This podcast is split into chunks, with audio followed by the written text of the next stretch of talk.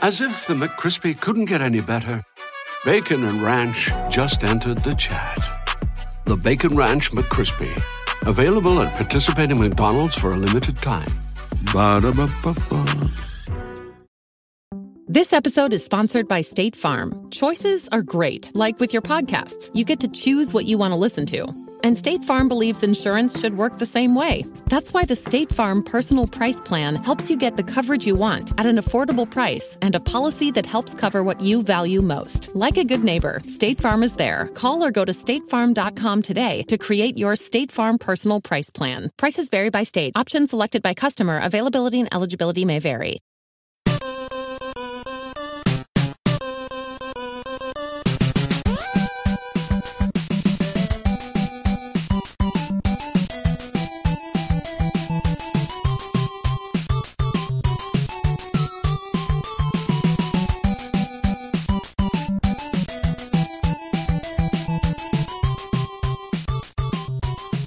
Welcome to the family here on Purple Mafia. I am your host, Paladino Joey, or Joey Wygen. Purple Mafia is available on iTunes slash Apple Podcasts, Google Podcasts, Stitcher, and Double Twist, and of course other outlets because the RSS feed spreads and spreads and spreads. Uh, just like this defense is parting like the Red Sea. But uh, yeah, the Minnesota Vikings played a very, very, very, very entertaining game on Monday Night Football. Very entertaining offensive performance, a couple of good defensive plays, but generally speaking, just extremely frustrating at the end of the day. The referees swallowed their whistles, and the Minnesota Vikings chalk up a 37 to 30 loss in Seattle Century Link Field. Oh my god! Oh joy, it's the Christmas season, it's a season of giving, and the Vikings were giving. The Vikings were giving, they were run over, and uh, roads, you know, our roads are meant to be run over, and well, Xavier Rhodes was run over a, a lot. Uh, he had a couple of good plays, forced a fumble here and there, couple of good plays, but that did not make up for his horrendous play that just continues to get worse and worse and worse and worse with each week. If Xavier Rhodes is back on the Minnesota Vikings next season, I got a bridge to sell you. I mean, eventually, we well, put it this way: if Xavier Rhodes is brought back, they got to fire people. Heads need to roll because you're not doing your job. Uh, if you're a defensive coach, defensive minded coach, you're a general manager that wants to, again, we're going to do what we can to make the team better. If your mindset is doing what you can to make the team better, then he can't be on the team anymore. It's it's it's time. It's time for Xavier Rhodes to be gone. I understand you can't cut him this year, but can you bench him? Yeah. I mean, if somebody's making a lot of money, doesn't mean that you you're forced to put him in there. It just becomes loyalty to a fault. Uh, Kirk Cousins had a very solid game. He had another unearned, so to speak, interception because uh, Stefon Diggs was interfered with, and the ball was batted around like a pinball into the air, volleyball, pinball, whichever you want to call it. Yeah, I, I don't know. Um, I'm just annoyed with this front office that uh, they didn't try to improve themselves better than they did. It's just sickening at the end of the day. Why Jalen Ramsey wasn't acquired at some point from the Jacksonville Jaguars? Yes, it would have cost a big price. But if your window's open now and you're in the place to win now, Kirk Cousins is what, 30 years old? He's in the middle of his three year guaranteed, fully guaranteed contract, which was unprecedented until that contract was signed. Jalen Ramsey's probably the best corner in the league, and he's and he's playing on a Rams team. Rams Ramsey, that's cute. That's about the only rhyme and reason you might have for him playing for the Rams at this stage, because the Rams are they're playing like a team that lost the Super Bowl. You know, like they come back the next year and they're barely functional, or they're barely functional when it comes to being in the postseason. You know, like they're on life support, so to speak. Yeah, it's two first round picks, a fourth rounder. It's expensive. Anytime you're talking multiple first round picks, and it's an extremely expensive trade. But I mean, you're you're good. You're set. Uh, it doesn't give you a spectacular defense. One player is not going to make your defense spectacular, but it's going to plug a pretty big hole known as Xavier Rhodes. The roads are wide open. I mean, hit the roads. The roads are open. Hit the bricks, pal. Whatever you want to say. But uh, the roads would have been closed a little more if Jalen Ramsey was on the Minnesota Vikings, I think. And the Vikings didn't make the move. I, I get it, expensive as hell, blah, blah, blah. But, well, if you're in win now mode, you're in win now mode. Make up your bleeping mind. Because, uh, well, that would have made a big freaking difference. Oh boy, I almost dropped an F bomb there. It would have made a big bleeping difference, okay? It, it would have made a difference. That's bottom line. This defense stinks. And yeah, it stinks right now. And, you know, we can complain all day about Xavier Rhodes like I just did. How you're giving up play after play after play, those third downs, those crucial third downs, third and long, whatever, crucial third downs, those passing plays. But let's talk about the the freaking run defense. I mean, talk about getting run over. Talk about the Red Sea parting. Now, again, credit the Seattle Seahawks as much as I do not want to credit them at all because I hate their guts. But you got to credit them. Uh, yes, I hate their guts, and they had their emerald curtain again today. And the defense was not why Seattle won the game. Believe me. Believe me, Vikings uh, did a good job uh, offensively, generally speaking. Scoring 30 points in Seattle, you think you have a pretty good shot of winning. You, you would think, but, well, yeah. Well, the blocking, the run blocking by Seattle and the run defense, the awareness of the plays, time and time again, defensively in this game on run plays was just not there. It just wasn't there. I mean, Seattle ran for what, over 200 yards in the game. Crucial third down after crucial third down. Long plays. And then you had the bleeping fake punt, which was just completely embarrassing. I mean, I don't know. And it, yes, and it, it, was kind of a dick play, but that's the NFL. Uh, NFL head coaches and offensive coordinators and special team coaches, they're all dicks trying to show up the other team. They always are. And that's just welcome to sports. So, yes, it felt like a dick play when Seattle was like already up by two possessions. It's like, okay, come on, man. And then, of course, it was a hell of a play by their uh, special teams, completely caught the Vikings off guard. I like the hit at the end of the play because it was showed a little emotion, nailed the guy real good, but at the same time, I mean, yeah, I mean Travis Homer, oh brother, Travis Homer, yep. The ball was hiked right to him instead of the punter, and away he went for 29 yards. Yes, he took a pretty good hit on the play at the end, but I don't know. Lucky no one was hurt per se. On that play, luckily nobody was hurt. Yeah, we'll talk about the injuries in a minute. That's the other thing. That's the other thing. I don't know. Um, yeah, it sucks. Schedule wise, the Vikings should be fine in terms of making the playoffs, but winning the division, I don't know. Unless Green Bay completely falters, I think we're screwed. That was an extremely frustrating play, but yes, well, well played, well played, and all that. Again, it just, I don't know, it was annoying as hell. You thought, yeah, Seattle stopped. They're going to punt the ball back, and hopefully we get a chance to crawl our way back in it, which the Vikings did very well after a horrendous third quarter horrendous third quarter. Horrendous third quarter. I, I, don't even know how to describe that one. It was awful. Everything went wrong in that third quarter. But uh, no, big time play. Credit them, but again, at least credit the Vikings defense a little bit for getting a couple stops, a couple stops for giving up 37 total points. The Vikings did crawl back in. Kirk Cousins kept things going. You had your chances. You score a beautiful touchdown, another jump ball to uh, Kyle Rudolph absolutely loved that play, a jump ball play to Kyle Rudolph. That guy catches those plays one handed. I love it. Just beautiful. Those plays need to keep happening, and Kyle Rudolph could be a fantasy tight end for a team that's winning a championship easily because he would get 10, 11 touchdowns a year that way. Maybe even more. I mean, honestly, even if he wound up with like 300 total yards, but like 12, 13 touchdowns because he's that good. I, in those situations, kind of those, you know, in the middle of the end zone, kind of a jump ball where only he can get it, that type of thing. Looks like uh, looks like a power forward in the NBA grabbing a rebound. That that's what he looks like, and gotta love it. Looks like Kevin Love out there pulling down the rebound. Blah blah blah. Kevin Love, Karl Malone, whoever you want to whoever you want to compare him to on those rebounds. Um, but uh, this was all after again when the Vikings trailing 37 to 17. You think that's pretty much all she wrote. 34-17, pardon me. So Seattle added their field goal at the end. To, yeah, put them back up by seven. But no, you had to. you, got to see. Uh, you got to see Laquan Treadwell finally with what you could call an explosive play, but of course he was completely left wide open thanks to Bradley McDougald. McDougald completely leaving his man. Not a good play. You need to stick to your man rather than trying to double up someone else on a certain play. Completely forgot about Laquan Treadwell. Maybe he figured, oh, he won't catch it anyway. But well, he was completely open, and if he didn't catch it, he should be cut tomorrow. But no, Treadwell did bring it in and had just, you know, daylight second, pretty much daylight in front of him. That's all it was. Open in the flat for 58 yards. And he didn't even have to run hard for that one. 58 play, 58 yard play. Got the Vikings well from trailing 34 17 to 34 24. So at least you got within 10 points, a reasonable, reasonable score there. got down to two scores, a small one and a big score. Yeah, okay, that's cute. But that felt good. You felt a little bit better. And then again, yes, you had the play to Kyle Rudolph again after the Vikings got their stop. But this was, I mean, well after what looked like the Vikings might have a game they could they could definitely win. They were leading at the half. They were leading early. You got the pick six after the nice tip.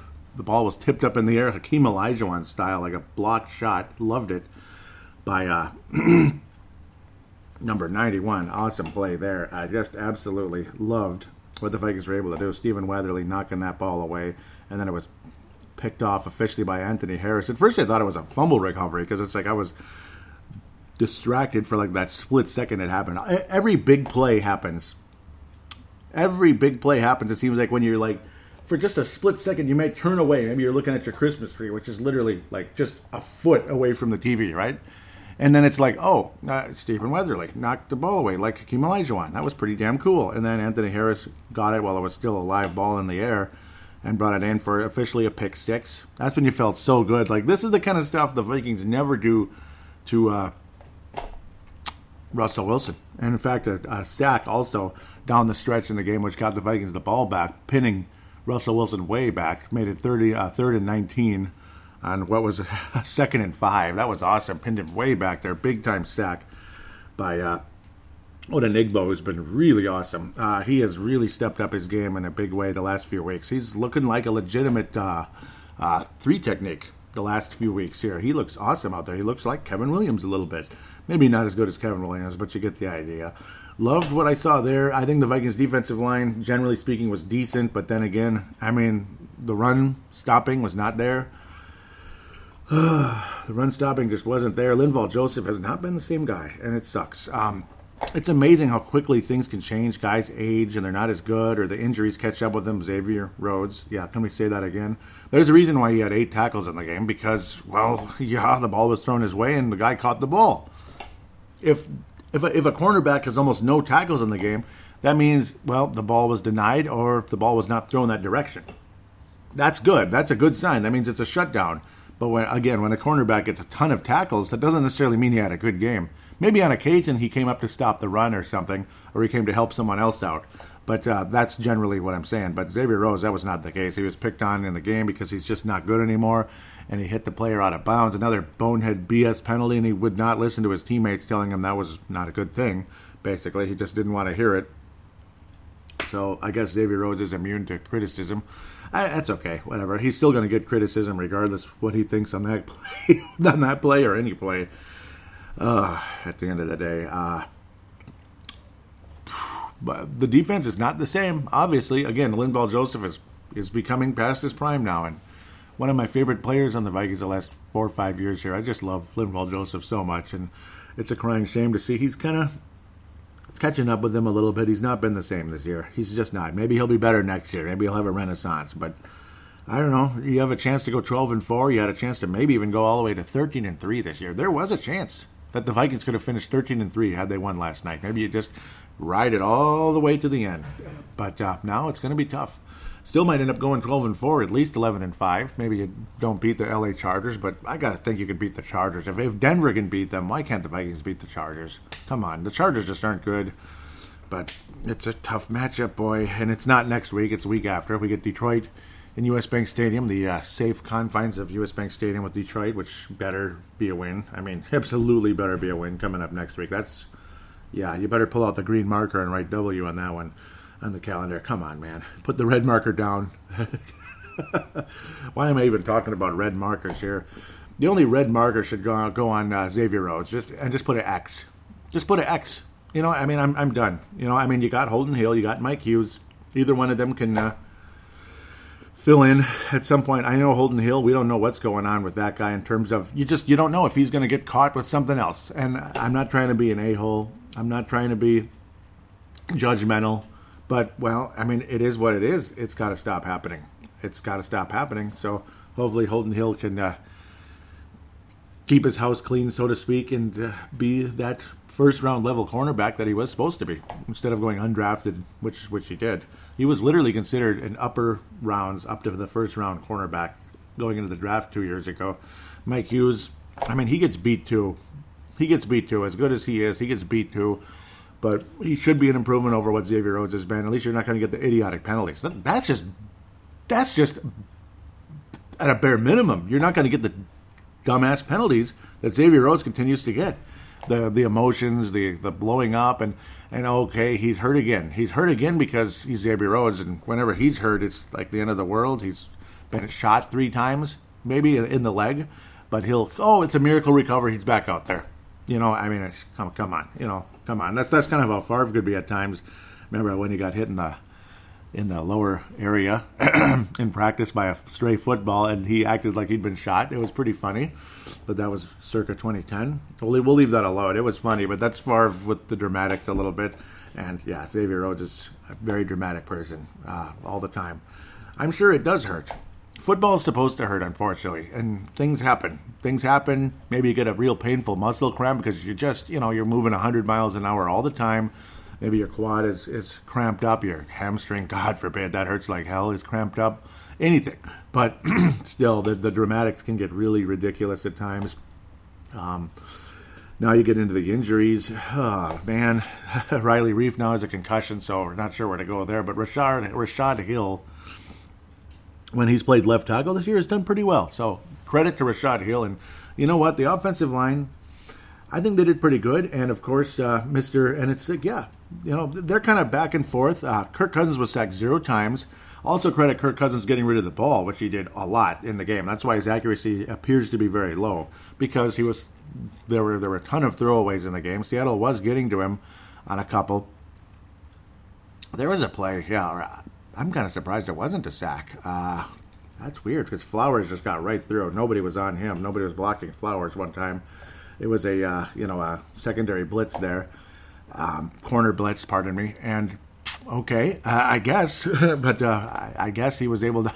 I don't know if he. I think he moved forward a little bit, cousin. Somehow that didn't count as a sack. It sure looked like one to me, but I guess not. But generally speaking, Kirk Cousins got rid of the ball quickly throughout the game, which was very good. That's good. You prevent the uh, prevent the uh, the terrible, crazy turnover. You prevent the uh, the sacks and losing like you know 20 yards at a time. So I like the mobility in terms of Kirk Cousins getting away enough in order to get rid of the ball. That's good. Again, that did hurt his accuracy. I thought Kirk Cousins had a very, very strong performance, though at the same time, there were a couple of nasty overthrows that were just crap. Like sometimes it's those close plays, you know, like those mid-range, cl- close to mid-range shots in basketball. Like imagine, like okay, anybody can make that, and you you shoot it way too high and just bounces off the backboard and then clangs off the rim. It's like, what was that? That's kind of what it's like. Like you think it's an easy play, and then for some bleeping reason you miss, and that's kind of where Kirk Cousins' weakness is at times on occasion. It's just weird little blips in his game where those seven yard, third and five type plays where he overthrows people and that are wide open. It's like, huh, what was that? Or you know, at least they're open enough. They're going to probably catch it, and that's the one thing, one complaint I might have on Kirk Cousins a little bit uh, in the game yesterday. He had a couple of those that I think hurt the Vikings a little bit, but generally speaking, Kirk Cousins um, looked fairly unflappable out there. I thought he did a damn good job. Uh, I thought the Minnesota Vikings receivers were interfered with time and time again, and the uh, calls were not made time and time again. I don't want to say it was a poorly officiated game. It just was a openly officiated game. Like, well, let them play. It was a let them play type of game where there was a lot of contact and there was no whistle. There was no flags, no whistle here and there. Um, that was unfortunate. I, on occasion, I thought the very last uh, offensive possession the Vikings had on fourth and two, fourth and three, fourth and two, whatever it was, I thought Irv Smith was interfered with. I thought he was interfered with. I, I really do. I mean, it was just the guy's just laying him down into the ground, like laying, leaning into him into the ground. I don't know. Maybe I'm just being ticky tacky, being a homer but that felt like pass interference to me. It really did. And of course, you know, you could just tell the frustration on everybody. Like, whatever, fine. You're not you're not calling anything. At least you're consistent, I guess. And uh, that's your feeling at the end of the day. I did like the pressure on Russell Wilson for the most part. The guy's mobility is like I've never seen. The guy's he's about is the most mobile quarterback I've ever seen ever, and it's amazing he didn't get a ton of yards, but it was mostly because it was passing plays where he'd end up throwing the ball away or hitting open players you just couldn't get to him, but luckily the Vikings again, Odenigbo and Danielle Hunter yet again getting another stack in the game. Always loved Danielle Hunter. But uh, this was a game that probably should have been won, and it wasn't. So, again, the injuries again. Riley Reiff with a concussion. We'll see what happens there. But Rashad Hill at least seems to be a decent band aid at the left tackle position, at the very least. I've been fairly pleased with Rashad Hill. Like last year, not so much. When he was uh, last year and the year before at right tackle, he wasn't real good. He seems better at left, doesn't he? He does. Uh, great hustle on a play by uh, Brian O'Neill that luckily didn't count, but the hustle of that guy, I, I, the athleticism and the hustle of Brian O'Neill is something to behold. The play where they they called Kirk Cousins for a fumble when he was passing the ball. They considered it a uh, the forward motion, so it ended up being an incomplete pass. But had it been a fumble, the hustle by Brian O'Neill it was unbelievable. I mean, for those of you that may have seen that, I was like, who the heck was that? Was that Kirk Cousins? Did Kirk Cousins run that fast? And no, Brian O'Neill, right tackle, Minnesota Vikings, hustled like I've never seen and just covered that ball up. It would have been a big loss of yardage, but hey, I'd rather be punting from the four or whatever versus Seattle first and goal at the four. Uh, should that have been called a, uh, uh, a fumble, like no forward motion on the pass? Uh, beautiful job by Brian O'Neill. I, even though again, even though it didn't count, the effort to me is fairly duly noted. That was a great play. That was a great play by Brian O'Neill. That I don't know if a lot of people saw that or they saw it, maybe didn't think about it much. Great hustle. I, I got to tell you, that was surprising to see a right tackle move that fast. Tells you how athletic that guy is, and I love him. Good job, Brian O'Neill. And uh, he had a pretty good game, to be quite honest. Olabisi Johnson did not have a good game. Stefon Diggs, I thought, did not have a good game either. Uh, the plays could have been there, and they just weren't. They just weren't, and it was frustrating. Now Dalvin Cook also. I'm finally getting to that. I keep hinting towards it, then I keep going into something else. He ended up injuring his shoulder on a fumble that ended up really turning the tide for the Seattle Seahawks during the game. yes, it surely did. Surely it turned the tide. Yes, it did. It really kept the momentum on Seattle's side at that point. Dalvin Cook had some positive moments again, got in the end zone early in the game.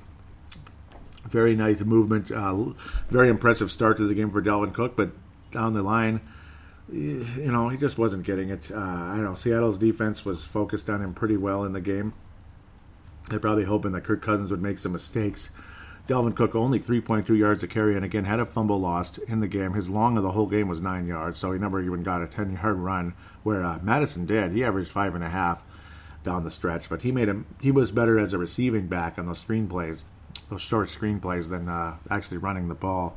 That seems to be one of the most effective plays the Vikings have right now to both Dalvin Cook and Alexander Mattison, who are both extremely capable of making plays there, and they don't fumble on those plays. But uh, Dalvin Cook, again, now he's got an injured shoulder, but he has repeatedly said just after the game, basically, that uh, he's going to be good to go for Detroit. So that's cool.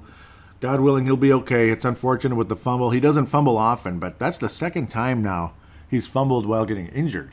So interesting. Remember the ACL, he had a big fumble, and the Vikings ended up losing that game. That actually officially, mathematically cost the Vikings home field advantage versus the Philadelphia Eagles back in 2017. It ended up being that game, but if the Vikings beat the Carolina Panthers, they would have had home field. It's just that the Den- uh, Detroit one is the official reason because of because of losing to Carolina and stuff like that. The Vikings beat Carolina, they would have had home field. So games like that cost the Vikings in 2017. But uh, digressing back to Dalvin Cook again, he says he's going to be okay, so I hope so. Uh, I surely, truly hope so. We could, you know, he's as valuable a piece as the Vikings have, and it was a shame not having him out there. But Alexander Mattison, the more you watch him, the more you watch Alexander Mattison, the more you see starting running back. I mean, he doesn't have the explosiveness. He can't. He's not a 22 mile an hour. He doesn't have a 22 mile an hour burst like uh, Dalvin Cook does but he has the intangibles to be a very successful running back in the NFL. I like Alexander Mattison, and what an awesome draft pick that was. The Vikings trading down, trading down David Kahn style, like David Kahn did with the Timberwolves. David Kahn did not come up with Alexander Mattison at the end of that draft. I don't even remember what he did. He basically just traded away a bunch of uh, lower first round picks. Just traded down to get a lower first round pick and, and piled up cash to fire Kurt Rambis check out Timberwolves Explosion if and when you have time for that. Uh, that show is a weekly bit now, now that uh, fall cleanups are done. um, which they were completed during the bye week, yes. Uh, but no, great job by Alexander Mattison, but unfortunate finish. Again, Seattle's offense, they disguised a lot of plays. You had the reverse play that was extremely frustrating, uh, but that's just part of the game. Again, just part of the game. Vikings got creative on a reverse play to uh, Stefon Diggs. He got 27 yards, so that was his best play of the game, to be quite honest. Um, but overall, again, frustrating finish. Seattle just kind of outcoached the Timberwolves. Uh, yeah, what am I saying? Outcoached the Vikings. I'm t- thinking about basketball now because the Timberwolves colors, Seattle look like the Timberwolves. They do. Seattle Sonics really look like the Wolves right now, but uh, especially those lime green. Seattle outcoached the Timberwolves. Seattle's offense greatly outcoached the Vikings defense. Is it safe to say? It's safe to say, right? Seattle's offense, Pete Carroll, blah blah blah you know, all those guys, they outcoached the Tim, they outcoached the Vikings. They just said the Timberwolves again. And now Seattle is the number one seed in the NFC. Doesn't that just feel great? Because the uh, San Francisco lost again. We'll talk about that in segment number two, the roundup and all that. I hate it. Seattle's got the number one seed at this moment. San Francisco lost on the weekend to Baltimore in the uh, the Harbaugh Bowl rematch, but no Jim Harbaugh, only John. Love John Harbaugh. Love him. Love John Harbaugh. I, I, learned more about him this week, and I'll leave that alone, though. Uh, I love that guy. Uh, I'll leave that alone. Um, Jim is a crazy son of a gun uh, with Michigan. The success has not been there, unfortunately for him. I thought he was going to be spectacular, but, well, San Francisco, Shanahan, well, still 10 and 2, still hanging in there. Hopefully they can get past Seattle. I, I want San Francisco to beat Seattle any day of the week, even though of all places, Richard Sherman had to go there. I hate Richard Sherman with a passion, but I still like the 49ers. Um, Crabtree might as well go to Seattle then. Yeah, maybe he'll tip the pass away and stuff. okay, Fran Tarkenton Award for this game. I I guess it's Kirk Cousins. I thought he had a really nice game. I I do. I like the way he kind of kept his poise out there. He didn't make the crucial mistakes. Again, the interception was not his fault. It was not his fault. Kirk Cousins was not perfect in the game. He missed a lot of plays uh, or excuse me, he missed a few short plays that might have been first downs that we could have used. We sure could have, but he kept his poise. He was not the reason the Vikings lost the game. The defense was awful. Kirk Cousins is going to get yet another Fran Tarkenton award for this week. Ah, boy, and Kyle, man, Kyle Rudolph, I love that guy. He beautiful, but I mean, I don't think I could give him a Tarkenton award. Um, it's just his value is very much there. Uh, gotta love Kyle Rudolph. In fact, you know, I think I might almost I, I, I, I, don't know. I'm tempted to give it to him too, as a uh, kind of a co. Yeah, I'm going to give it to Kyle Rudolph too because he did make multiple plays in the game. To be fair, he did. He did make multiple plays, and that jump ball was beautiful. I loved it very much. Uh, awesome play. And uh, credit to Odenigbo and Danielle Hunter for making big plays also down the stretch. And uh, Stephen Weatherly with that Hakeem Olajuwon block shot. That was a beautiful play. And ended up, you know, it ended up leading to an interception. The Christian Ponder Memorial is obvious. It's Xavier Rhodes again, and in a lot of ways, just the, the, the, parting of the Red Sea, which was so frustrating throughout the game, giving up over 200 yards rushing, extremely frustrating. You could go to uh, so several players with that as well. Extreme frustration, but it's got to be Xavier Rhodes again. It's pretty obvious who's going to get that award at the end of the season. It's pretty obvious. With that said, we'll take a quick break, get to the roundup, look at the NFC North. You've got the Thanksgiving and all that. You had your Thanksgiving Detroit Chicago game. Detroit lost again, jeez. Uh, and freaking Packers had an easy one against poor Pat Shurmur.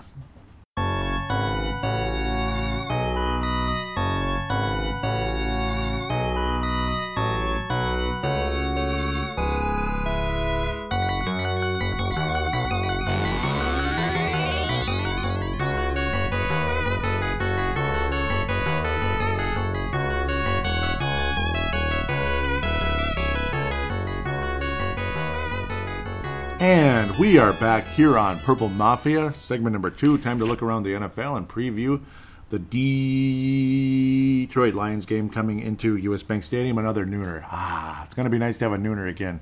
Feels like a little while, doesn't it? A little while. Ah, oh well. you got your moments.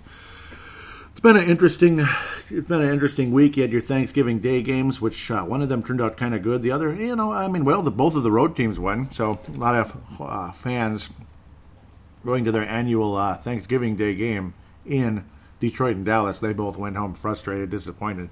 Dallas, God, they they're ugh, they're they're not good. I, it's too bad too. I kind of like uh, I kind of like Garrett, but uh, I don't know. He's he's not uh, he's not he's not up to par as a coach in the NFL. It's too bad, but it kind of is what it is. Mitchell Trubisky had some big moments in the game. I mean, 338 yards against Detroit. It's like, but a lot of people are like, yeah, we've seen enough already. Of course, again, bend but don't break. Patricia and all that. Matt Patricia, Detroit Lions. I don't think he's going to be back with the Detroit Lions next year. That's my strong guess. You got to see David Blough out there, and he wasn't bad. He was okay. Solid performance against a decent Chicago defense. The Bears are 500. They're still sort of in the hunt. Not really, but sort of. I can't believe Dallas is still winning the NFC East, but that's because that division sucks. Uh, Atlanta, well, Atlanta, they're not even in that division. So what am I talking about? But teams like Philadelphia and New York Giants and stuff, Washington Redskins, there's just no competition for the Dallas Cowboys. Philadelphia could have won this division blindfolded this year, and they just won't do it. Um, Dallas did start three and zero, and they've been three and six since then. Awful, awful. Uh, Mitchell Trubisky again had some moments.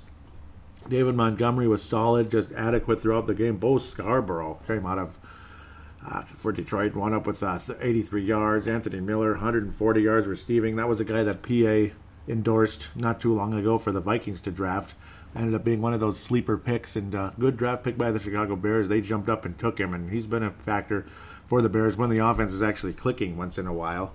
Again, Detroit or Detroit, Detroit's not. Uh, Chicago's still in the mix. They're a game behind the Los Angeles Rams, or a game behind the Minnesota Vikings for the sixth seed in the NFC at this stage. In fact, I don't even know why I'm getting into this game first, but it's okay. I can even come back to it a bit too. Generally, I leave the NFC North for last, but I don't know. It wasn't that good of a game necessarily, and Chicago's kind of not much of a factor. They're still kind of hanging in there. That's a weird uh, blip on me right there. Usually, I, yeah, but it was it's the early game, the Thursday game, of course. Thursday being Thanksgiving. That's probably what gave them the idea of Thursday night football, which. Yeah, that's that's cute stuff. But the Rams one game behind Minnesota for the sixth seed, so the Vikings would head to Green Bay, Wisconsin, which it looks like they will be the number three seed right now. Very likely, they're going to be the number three seed, so they're going to host the wild card game.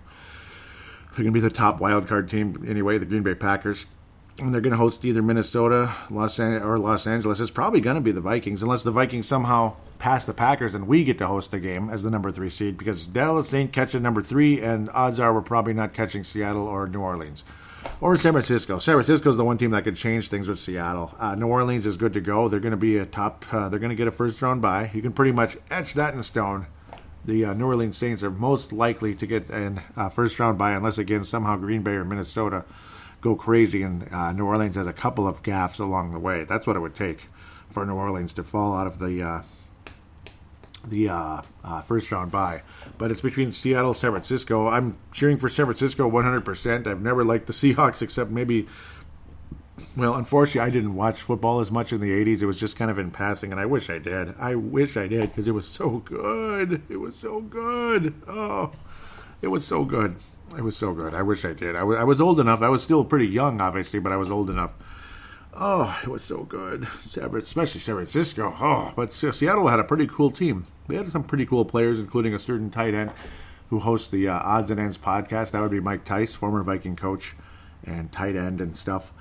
Baltimore Ravens, blah blah blah, first place. They've now, gosh, they're now past New England. Man, I can't believe it. Houston's very much in the playoffs at the moment. I don't know. I'm kind of jumping ahead looking at that, but that's becoming significant this time of year. It's becoming very significant this time of year. Vikings are probably going to make the playoffs, but it's not etched in stone yet. New Orleans pretty much is going to have a first round bye, though, whether it be the number one or the number two seed. That's still yet to be determined, depending on San Francisco and Seattle. Uh, San Francisco's loss screwed all that up, losing to the Baltimore Ravens. But whew, Baltimore, boy, if they were a college football team, they'd probably be ranked number one in the country right now. If, if this was college, I think Baltimore, they would get my vote for number one because, well, they beat San Francisco. Um, they beat New England this year. So, I mean, they're number one. They're number one, period. Let's move forward. The other Thanksgiving game Buffalo and Dallas. Very nice performance by the Buffalo Bills. Unfortunately, they're another team who's stuck with the wild card because of the division they're in.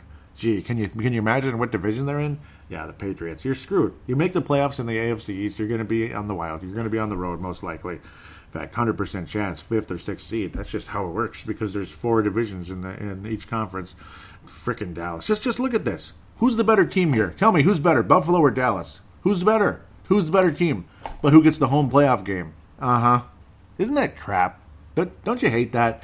I hate it. I hate it. I wish you know, like I, I, wish they would amend that a little bit. In the NBA, they have like a crappy division champion versus like a team that's second place who's way better. Yeah, why should the division champion have home home home court? You know what I'm saying? So this was a rematch of the 92 and 93 Super Bowls, 92 93 seasons, we'll say. But uh, ah, I wish this was the result. God, I hate Dallas Cowboys. I hate the Dallas Cowboys. I kind of liked the Bills back then. I, I I like them now just fine. I just didn't like the thromping they put on us in US Bank Stadium last year. I'm still bitter about that. But uh, Josh Allen, very solid game. Very solid game. John Brown with one of those plays as well, with a one completion, perfect quarterback rating because it was a 28 yard touchdown. Dak Prescott. Dak Prescott, you know, he, he gets the yardage, he gets the plays, he completes the passes. He attempted 49 passes in the game, but uh, not a very well coached football team, the Dallas Cowboys, right now. Jason Garrett, love you, love you as a person, but uh, as a coach, I, I, I, I don't know. He should probably be a coordinator or something, or a quarterback coach at this stage. Don't think he's up to the to the task of being a head coach in the NFL. Just the decisions and all that, not good. Buffalo clearly the better team, and God bless the Buffalo Bills. Love the Buffalo Bills. I think they're they're wonderful. They're well coached. Nine and three. I mean, when's the last time Buffalo was this good? You know, I mean, I guess they had an 11-5 season under Drew Bledsoe uh, in the late 90s, but they didn't do a whole lot after that. Or no, not late 90s, early 2000s, pardon me. Early 2000s, because, yeah, 2001 was the fateful season when uh, Bledsoe was no longer the quarterback of the uh, New England Patriots because somebody took over. Somebody. But uh, solid, solid, strong win by Buffalo. Kind of cheapening our win over Dallas a little bit, not because it's Buffalo beating them, but because, you know, well, you know, other good teams can do it too it's not like Dallas is that tough of an opponent right now. They're just not. New Orleans Saints are the other happy Thanksgiving Day game, and I hope again, I hope all of you did have a happy Thanksgiving. I do. Uh, I enjoyed it. I enjoyed it, but the weekend went too damn fast. To quote a common cliche around the water cooler at work, it went too freaking fast. I hate it. You always end up right back at work again. It sucks. And then you get depressed with that football game last night. It was fun to watch, but didn't end well. Ugh. And it wasn't going well at all either in that third quarter. New Orleans with a pretty easy win. It's not. I don't really have a whole lot to say about this one. I barely even want to talk about it much. I mean, you know, the Saints obviously they're you know still way at the top in the NFC. I think they're beatable though. I think the New Orleans Saints are beatable. I think the Vikings could beat them, especially if it was here.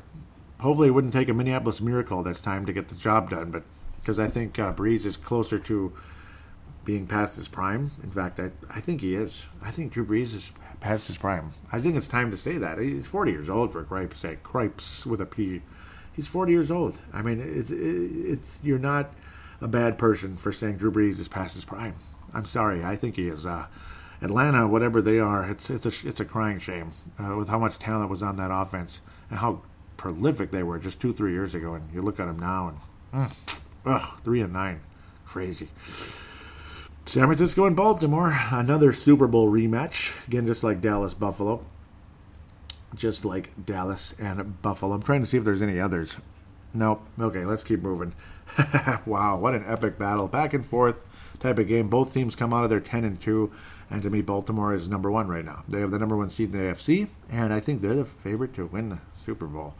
Uh, Lamar Jackson didn't have the spectacular passing numbers, but he showed the mobility, the accuracy, he's got the it factor that other players just don't have. And man, uh, for the 99,000th time, the Vikings end up passing on a, a, quarterback like Aaron Rodgers because we had Daunte Culpepper. We passed on Lamar Jackson because we already had drafted, uh, or we already drafted, we already signed uh, Kirk Cousins to the big guarantee. You know, this is why I would have been okay with keeping Teddy Bridgewater or Case Keenum and then drafting a quarterback because Lamar Jackson was available for the Vikings. You know what I mean? It didn't take long for Lamar Jackson to become a legitimate like star in the league. It didn't take long. Yeah, you might have thought it's luck, and maybe Baltimore's got just a much better, uh, much better structure for him right now than the Vikings might have. I have no idea. I think under Stefanski, not DeFilippo for Pete's sake, but I think under Kubiak and Stefanski, Lamar Jackson would have excelled. He would have excelled, and it's a crying freaking shame. It, it really is that he's wearing he's wearing the wrong purple basically the other purple team, the Baltimore Ravens. Oh boy, they might win the Super Bowl. They really might. Uh, they sure gave up a lot of rushing yards, though. They don't have that steel curtain type of defense they did when they won their first two Super Bowls, but the chances of them winning, though, are very high. Uh, they played pretty good defense against the San Francisco 49ers in the game, generally speaking. They stopped them when they needed to. Frustrated Garoppolo and all that, but they sure, like, they sure as heck gave up the run, though. Raheem Mostert just pounded away at that Baltimore defense. 146 yards, a 40 yard gain along the way. An entertaining game to watch, though, on Sunday. Lamar Jackson wound up rushing for 101 yards. The athleticism, he did fumble the ball away but he showed supreme athleticism. The guy can kind of do it all. He can be a pocket passer. He can move around. Uh, he's becoming a hell of a player. I, I don't know who to compare him to. I'm not going to compare him to Michael Vick. I'm not going to compare him to Russell Wilson either. He's he's Lamar Jackson. He's just kind of got his own identity, uh, and he did in college too. And that was when I was like, he's going to go number one overall in the draft, and he wound up going 32nd. And yes, I'm repeating myself. But that's what happened to Teddy Bridgewater too. That a lot of people thought he was going to go number one in the draft, and he wound up going 32nd. Uh, Teddy isn't dynamic like Lamar, but he's got that high IQ that I just adore. I love the guy, um, and I think Teddy Bridgewater is a starting quarterback in the league next year. I don't know who it's going to be for. If it's the Bears, if it's going to be for the Saints, which it could be. I think it's a good structure around him there for to lead that franchise. I might actually kind of like the Saints a tiny bit if he's their starting quarterback. I liked him when he was there. I just I don't know Drew Brees. Drew Brees. There's just too many bitter memories about that uh, NFC title game. It's hard to let go. It's I should, but I can't. It's too much frustration. I've always loved their uniforms, the Saints, but other than that, no. Uh, very impressive win for Baltimore and very costly loss for San Francisco because now they're the fifth seed with a 10 and 2 record. Uh, that, that's what sucks, man. They should probably be number two, number one. They should probably be the number two seed, I think, or at least number three um, but they're not. So that's just the NFL for you. Tampa Bay, Jacksonville, a Florida flounder, Florida flounder football here. Jacksonville stinks. Tampa Bay stinks. Um, 28-11. I don't. I don't really want to say a whole lot about this one either. Bore you with it too much. Not a very good game. Gardner Minshew had a couple moments, but nothing great. Nick Foles was not good. There's just not much to say. I'm just going to move on. It's yuck. 28-11. Two crappy teams, and I don't know not a lot of not a lot to say about those. Washington, Carolina. Carolina's fallen off the face of the earth. Remember when they were very much in contention? I mean, very much in contention, like five and two. They're five and seven now. They're done. They're done and done and dusted. Done and dusted, as they say in Australia. Washington won their third game of the season. Yeah, how about them Redskins? But uh, Dwayne Haskins did something pretty crappy. He stopped for a selfie that was kind of lame. Uh, that was a that was a actually that was the week before the bye week. He stopped for a freaking selfie. What what was that? That was not this week. That was last week. And then Case Keenum went out there, kind of like uh, Peyton Manning, and uh, that that, that I don't even remember his name anymore. Osweiler. Osweiler was just kind of taking his sweet time. He was going to go in the game, and Peyton Manning's like, "Screw it, you know, you're not going to go in. I'll go back in." It was one of those blowout games where they were trying to protect Manning uh, late in his career, obviously. Anytime in Denver was late in his career, I'd have to say. Even though 2013, he put up some prolific numbers. 2012, pardon me, 2012 with a 50 touchdowns, but then got beat by Baltimore. Went on to go to their second Super Bowl championship. They're undefeated in the Super Bowl, by the way.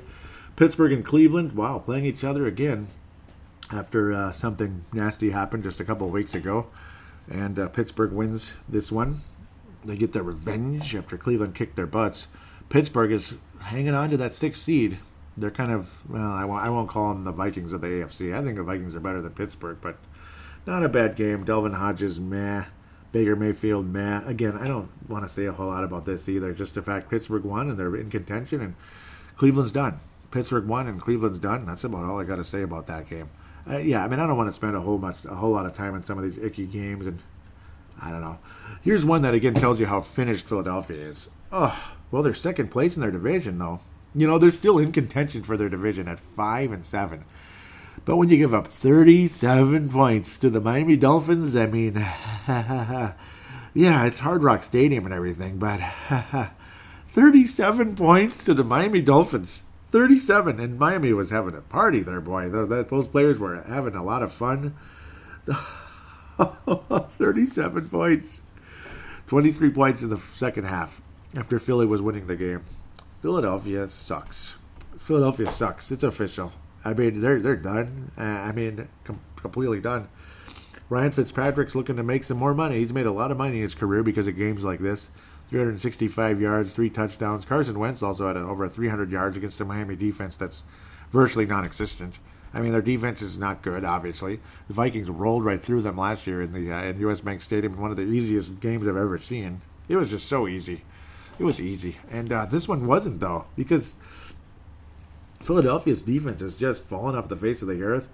And I don't feel bad because I'm still kind of bitter about 2017. I don't feel too bad. Uh, Alshon Jeffery had a big, big game and everything. Nine catches, 137 yards. But, eh, you know, what about DeVante Parker, huh? Two touchdowns, 159 yards. Anything you can do, I can do better, right, DeVante? Yeah, that's what he's telling uh, uh, former Bears receiver Alshon Jeffery. Wow, that's embarrassing, man. I'm sorry, but I, I, I love it though. I love it because I, I like the Dolphins. I want them to do better, and I don't know. It's kind of it's a meaningless win, but I mean I guess it feels good. Kind of. It's meaningless and all that, but I don't know. A little feel good vibe for Miami. Nice to see their fans uh, patting them on the head and giving them some love after the touchdown. Parker, one of his big plays. It wasn't a Lambo leap. It was like a dolphin like greeting. I don't know. I don't think there's really anything that rhymes with it. But uh, go Dolphins. I mean, 37. Cincinnati won a game, too. Tennessee, well, another situation where 31, Tennessee had 31, and Tennessee is done. Let's just look at it there. Excuse me, Indianapolis is done. Tennessee, again, it looked like they were done a few weeks ago. Now they're 7 and 5, and they're hanging on, fighting with Pittsburgh and such for that final seed. They're hanging on. Tannehill, very solid game. Only passed 22 times, but extremely efficient. Jacoby Brissett, the opposite, 40 attempts, lots of yardage, but not a very good game. Not efficient, multiple turnovers. Derrick Henry just ran all over people again. He's had a couple of good weeks here, hasn't he? Derrick Henry's really coming on the scene for the Tennessee Titans. They're uh, looking good. Tennessee Titans look good. And uh, they're the fifth seed right now. They would play the. Oh, no, no, they're out. They're fighting with Pittsburgh. They're fighting with Pittsburgh for the final spot. Pardon me. Pittsburgh, Tennessee, and Oakland. So we'll see what happens. I, would rather see Tennessee. I don't like I don't like Pittsburgh, man. I don't like Pittsburgh at all. I, I am tired of them. Uh, Cincinnati Bungles get their first win of the year because they decided to put Andy Dalton back in. And a lot of people thinking, well, why don't you just leave him out and get your, you know, get your number one pick in the draft. Right now, they'd still get it because teams like Washington and Miami keep winning. So, okay, Cincinnati, you're probably going to wind up with the number one pick anyway. And the Jets, who'd won like three games in a row or something, it feels like it. Gosh, they were four and seven. That's weird. They were like one and seven, weren't they? So they'd won about three games in a row. Very positive vibe. Killing their draft, uh, killing their draft projection. Twenty-two to six loss to uh, Cincinnati. Again, uh, not a whole lot to say about this one. Andy Dalton is nothing special at all. You just look at the numbers, you know, 88 quarterback rating, 59%, one touchdown, no turnovers, luckily. Le'Veon Bell, what a freaking waste. What a freaking, freaking waste. And Joe Mixon, what a freaking waste, too. He's he's not that good. And again, it's a waste seeing these, you know, supposedly star running backs playing on these yucky teams and, you know, getting getting kept under like three yards a carry. It's just garbage against another awful team ah, it's another game. Like hell with it, right? Arizona's completely done. Obviously, they're just like Detroit now, thirty-four to seven loss, and LA Rams hanging on to that sixth seed. Or no, they're not. They're trying to catch the Minnesota Vikings, who are eight and four with a sixth seed. That kind of sucks. Vikings might wind up twelve and four and still be in the sixth seed, which is so unfair. LA Rams, after a couple of bad games in a row, a couple of bad games, two out of three kind of type of thing 34 to 7 over Arizona, just romped all over them because their season is very much on the line at this stage. They pretty much have to run the table here to even have, uh, hope to make the postseason because I think Vikings are going to go 11 and 5 or 12 and 4, that type of thing. Jared Goff passed for 424 yards. He put up the numbers. Kyler Murray didn't do a whole lot against the Rams defense that finally woke up again. And Todd Gurley had a nice comeback game after he's been oft injured the last calendar year. He's not been the same guy for a while. Another running back who aged too fast, way, way, way too fast. Seems like he just started. What the hell? Uh, five yards of carry against Arizona, and they romped all over the uh, Arizona Cardinals. Did I go too far? Did I go too far? Uh, yeah, but I'll talk about. I'll get back to Detroit again. Detroit, Chicago. What am I saying anyway? Kansas City Chiefs. Well, Patrick Mahomes is back. Can you tell? Because the Chiefs scored 40 points against an Oakland team that was, you know, hanging in there, six and five. They're hanging in there. They're in the hunt. Well, they're six and six now, and Kansas City's back to first place. But they'll be on the road in the first round, and they're probably not going to get to the Super Bowl. I don't think they're going to get past New England or uh, Baltimore. But New England did not look good this weekend either. Josh Jacobs, the star running back for Oakland, again, kind of on an island because Derek Carr is going back to being mediocre again. Multiple turnovers, mediocre numbers. He's kind of like the Andy Dalton of the Oakland Raiders with more turnovers, actually. Patrick Mahomes, conservative type of game, that's for sure. Very conservative game. But just the fact he's there uh, is the big threat at the end of the day. And Kansas City had some big moments, again, defensively with the uh, pick sixes. So that helps a lot. Pick six and uh, Carr, at least one pick six there. Thornhill with the pick six got things rolling. Patrick Mahomes not only passing but rushing for a touchdown. Overall solid game. LeSean McCoy, the, the now kind of ancient LeSean McCoy at the end of the day. Um, not a good uh, game by the Oakland Raiders, but no surprise at Arrowhead. I didn't think the Raiders were going to beat them with Patrick Mahomes back in the mix again. Uh, good overall, great game by Kansas City, getting the yardage, the field position, and pretty much everything they wanted throughout the game. Good solid running, despite the numbers weren't really there offensively, but the, but the results were, including the pick six as well from defense and Jon Gruden with the stare, wondering what the hell is going on, basically. But well, we we know what's happening. Kansas City's better, you know. Denver, L.A. Chargers, another kind of a yucky game. Two yucky teams. The Vikings will be playing the Chargers in about two weeks. Should be an entertaining matchup. We'll see what happens at that one. We'll get to it when it matters. Uh, Denver Broncos again. This is another one of those games you don't want to have a whole lot to say. It's a crying shame seeing Philip Rivers. You can see that's another guy I think is past his prime. He's getting old. He's not that good, and the Chargers just don't have a whole lot to offer other than Melvin Gordon the third, who's I think a good, solid, awesome running back. Uh, Chargers defense isn't what it was, and they're probably going to have a coaching change. Unfortunately, after what an awesome season they had last year, that wound up being a whole lot of nothing. It was such a shame. Such a damn shame how the Chargers lost in the first round last year. Another team with a great record that had to go on the road because just the way things were. Because Kansas City had such a great record, and it just it was too bad. It was just too little, too late for them. Drew Lock, very solid performance, getting the key first downs and leading Denver to their fourth victory of the season. And the Chargers stuck at four victories. Um, my Vikings need to win that game, by the way. It's not going to be easy because every road game sucks. I don't even remember New England getting to 22 points. That's kind of funny. It was such a nasty game, and then New England kind of made it interesting down the stretch. Kai Forbath missed a pretty easy field goal in the game, or and he missed a oh he missed an extra point, is what he did. That helped hurt the Patriots.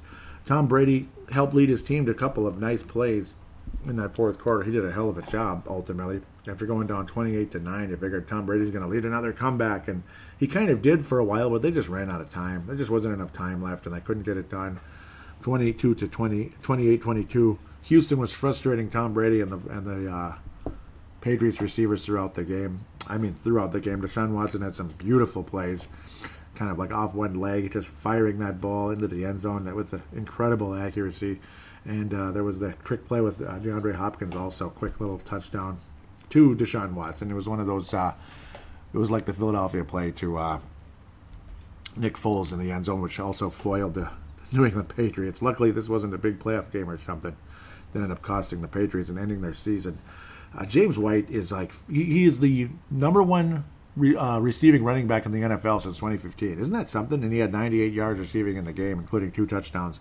And remember, he uh, recorded the final play of the game in that great comeback against the Atlanta Falcons couple of years ago. That was an awesome play, and uh, it's just he is really something.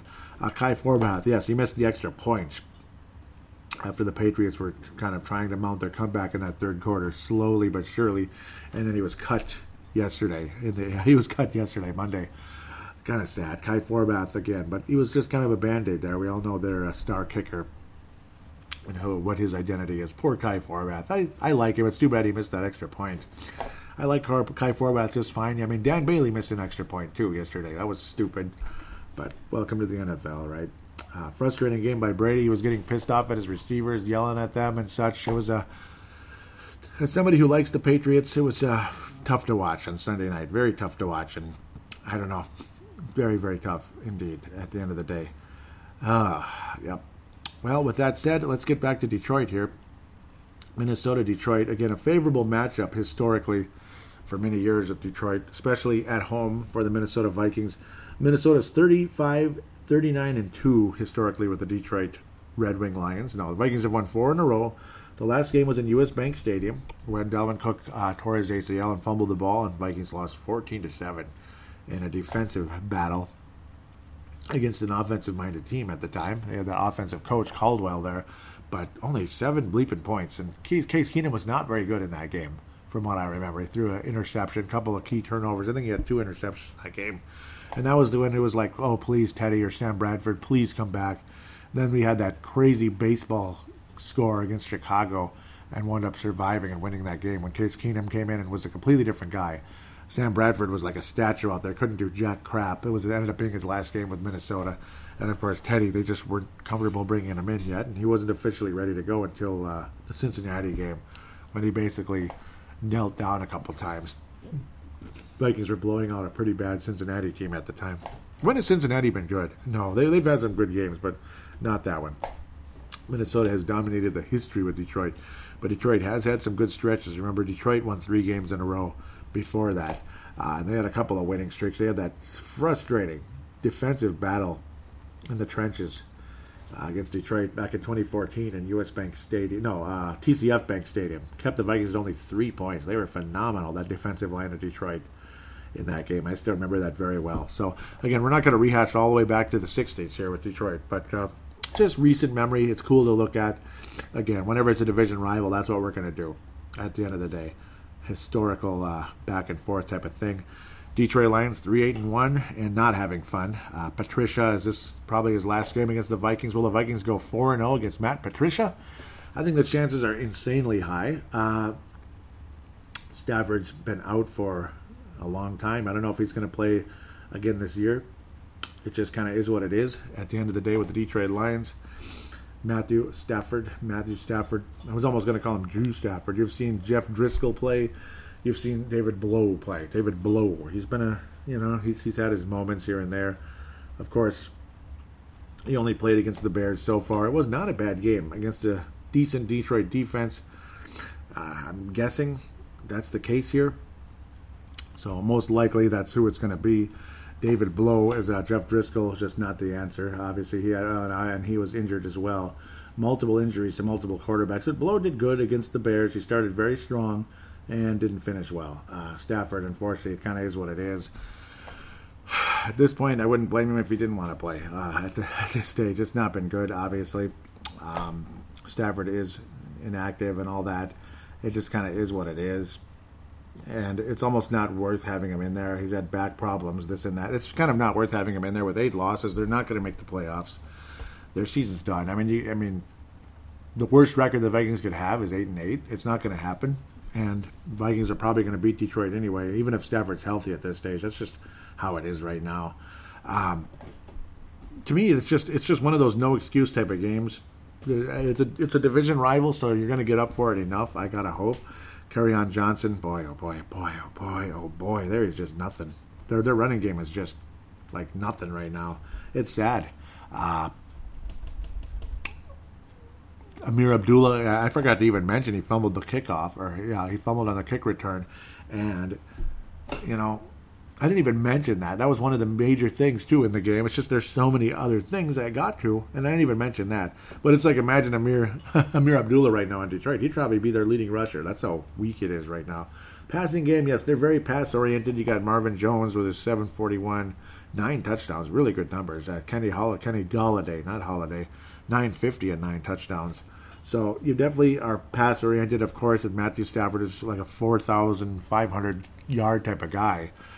But again, he's not going to be out there anymore. He got to 2,500 this year, unfortunately, and Jeff Driskel is not up to par. I don't think Stafford should be playing, especially with the back situation. It's not worth it. They call him week to week, that type of thing. Who knows? Maybe he will suit up, but it sounds like David Blough will be the starter going into Sunday. 280 yards, two touchdowns, solid game against the Bears, but uh, again, did not finish the job at the end of the day and had an interception, was sacked twice. They're just not a very good team right now. Uh, they're not well coached. The defense gives up points. They really do. Uh, Detroit has gotten scorched time and time again, and I just and again Mitchell Trubisky threw for how many yards again? Like 350 yards against that defense. So if Mitchell Trubisky can do it, I think you're going to see another positive positive showing by uh, Kirk Cousins. I think you're going to see another. I think you're going to see a 300 plus yard performance for Cousins. You might even get to see Sean Mannion out there if it's something like a 35 to 15, uh, 14 type of game. I think the Vikings put up 30 plus points in the game. Uh, Dalvin Cook should be healthy, but I think he's going to be limited. I think uh, I think I should limit him, maybe plateau him with uh, Alexander Mattison. I'd rather see Mattison uh, be the leading carrier in the game. Cook can play in the game, especially if needed. Maybe a couple of screen plays, maybe here and there. But I think Alexander Mattison is going to actually uh, carry the load, so to speak, for the Minnesota Vikings. But I do expect Kirk Cousins to put up nice numbers against Detroit like he did last time around. Uh, I expect a very solid, positive game for Kirk Cousins. I would love to see it be a quick game. Uh, obviously, you, you, do want to establish the run a bit with Mattison and Cook here and there, maybe even Ameer Abdullah or CJ Ham, whatever it is. Oh, will Adam Thielen ever play again? Of course, he had the hamstring thing. We'll talk about that in the next segment as well. Adam Thielen has been a he's been a big loss as well as the Vikings did not go deep against Seattle at all in the game. That was a frustrating situation, big problem. Uh, Detroit, again, to me, I expect the Vikings to put up the numbers. I expect. Uh, th- I'm going to go something. Yeah, I think the Vikings score 34 points against Detroit. I could be way off, but I, I just got a feeling we're going to put up really nice numbers. You're going to see that offense come out to play 34 to 20. I think Vikings put up big numbers against Detroit. Detroit maybe somehow gets to 20, just like they did against Chicago somehow. And again, with the way the secondary is playing, don't be surprised if Detroit gets even more, maybe 34 to 24, something like that It's probably going to be annoying a bit. How much higher scoring, and Detroit's giving up the the points and everything. The defense is bending and breaking for Detroit. It's not bend but don't break like it was for the Patriots supposedly. It broke against the Eagles too when Matt Patricia was the D coordinator. So I don't think Patricia's that good. Uh, I don't think he's a good defensive coordinator either. It's too bad, and it's like no offense to the guy either. You know, God bless him. I can imagine his frustration right now. I can only imagine. He got a chance to be a head coach in the NFL, and it's just not working out. And it's not fun. It's not fun at all. Detroit was a pretty good team under Jim Caldwell, and I, I, I don't know. I think they made a mistake there. I think everybody knows that at this stage. Vikings win 34 24, 20 20. I think it'll be a solid effort. Cousins is going to get over 300 yards, multiple touchdowns. Will Thielen ever be back? Hopefully, hopefully, hopefully, hopefully, at least by Green Bay at the end of the day. This one, if the Vikings can win without him, so be it. But uh, if he comes back, that'll only help. Maybe a couple of catches just to kind of get him going again, get him comfortable out there again, and uh, let's roll. But should be a solid, positive win for Minnesota. With that said, we'll take a quick break and get to fan interaction.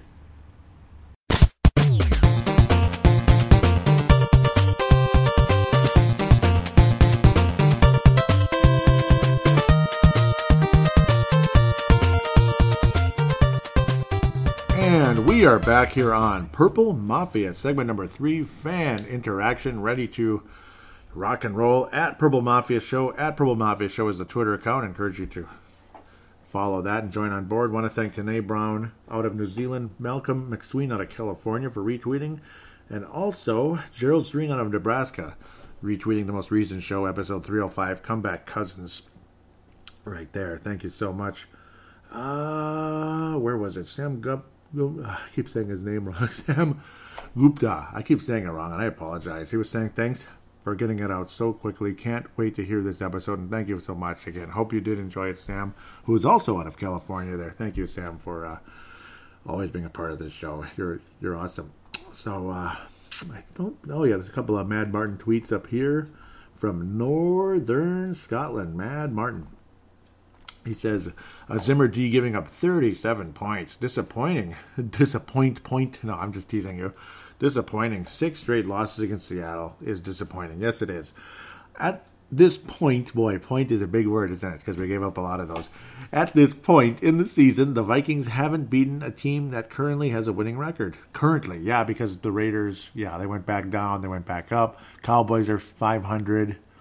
Yeah, that's a good. dare I say the word again? That's a good point, uh, Mad Martin. It really is. Their eight wins are against teams that have a combined 32, 63, and 1, with a winning percentage of .340. So, yeah. And their four losses against teams with a combined record of 33 and 15. Interesting, interesting. Uh, that's a good take there. It's a bummer. It's starting to remind, of, remind us of the Golden Gophers. Dare I. Uh, I, don't even want to talk about it. I didn't want to talk about it. You know, I mean, let's just say Paul Bunyan's axe is back in Wisconsin. Uh, yeah, that sucked resoundingly. Um, that was really painful. Vikings will not be, or Gophers will not be going to the Rose Bowl. Uh, welcome to Minnesota sports. Some of you that just got here the last 10 years or so, obviously. And uh, Mad Martin's from Northern Scotland, but he's been a Viking fan since the Super Bowl days. So he, he knows very well about uh, being disappointed. And I know every sports team is disappointed. Like, look at the Cowboys the last X amount of years. As great as they were in the past with five Super Bowls total, they've stunk. So it's funny. It's just they have the five Super Bowls to fall back on. We don't have Jack. That's where the frustration comes in. So no, I'm not. I'm not going to poo-poo anybody's frustration. We have it. It's huge, and uh, I don't know. Ah, uh, that stupid Gopher loss was really something to behold. It was crap. It really was crap. You could just feel it coming when Gopher hockey got thwarted by North Dakota nine to three. Nine to three. Ugh, I hate North Dakota too. North Dakota. Ugh. And those of you from North or South Dakota, God bless you. Nothing against you as a person at all. I just don't like the North Dakota fighting Sioux, fighting Hawks, whatever they call them. Extremely frustrating uh, weekend for the Gopher hockey team. I am a Gopher hockey fan. Check out Brave the Wild.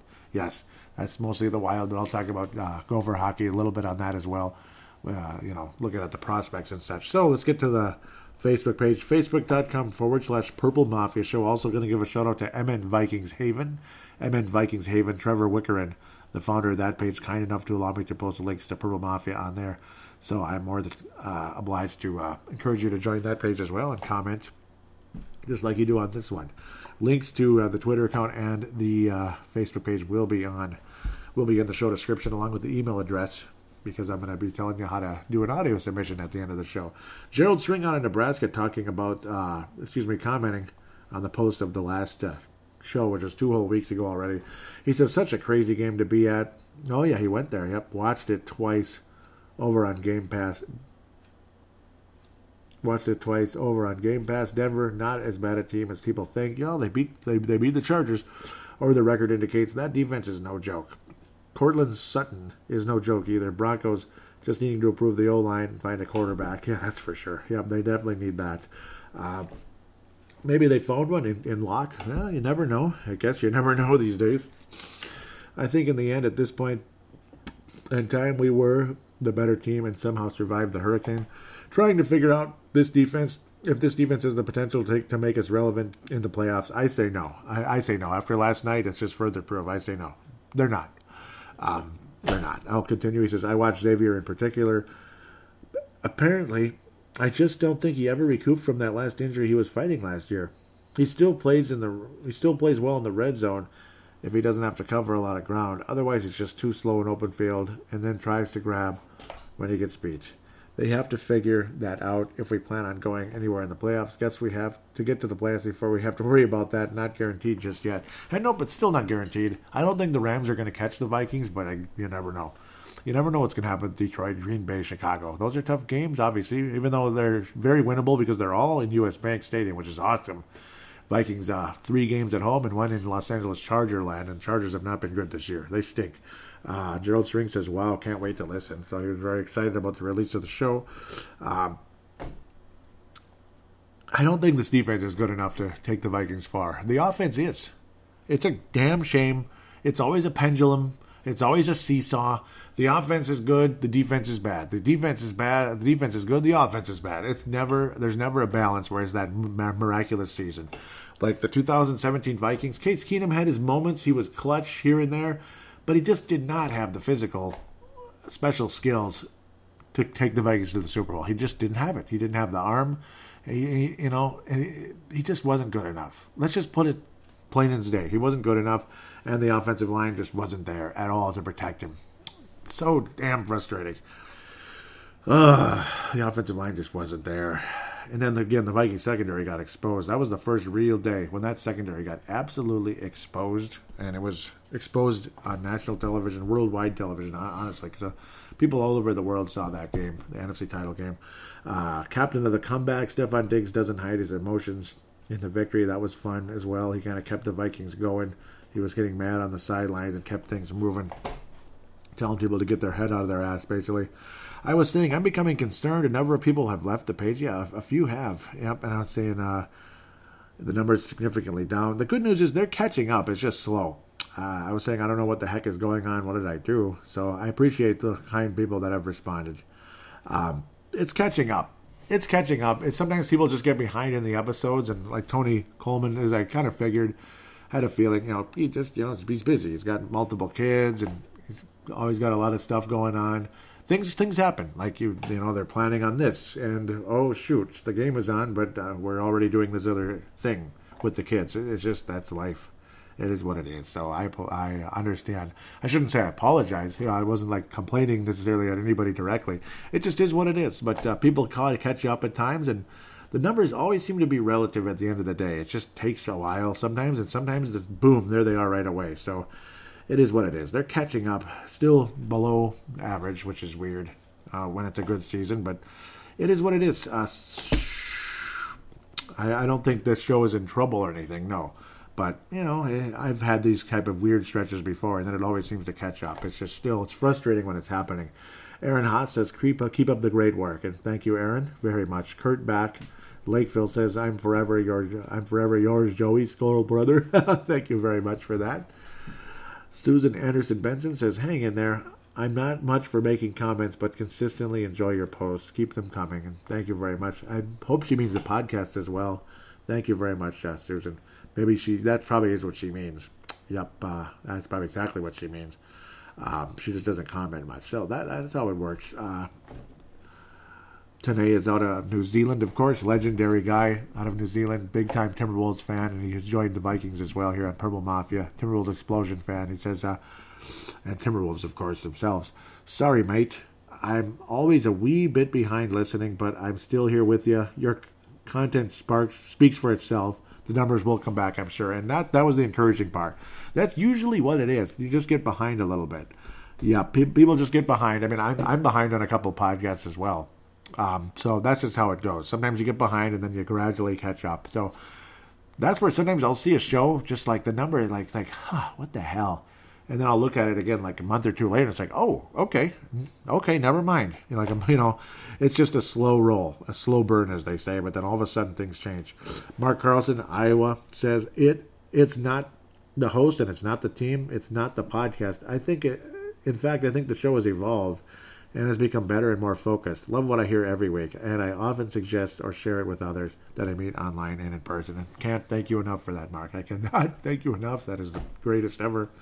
And it has evolved. It really has. You know, like the the different type of roundups, and uh, there was a while where I didn't do it. At the very beginning, I did it too, but it wasn't as good as it is now. Um, I, I, don't think I enjoyed it as much back then.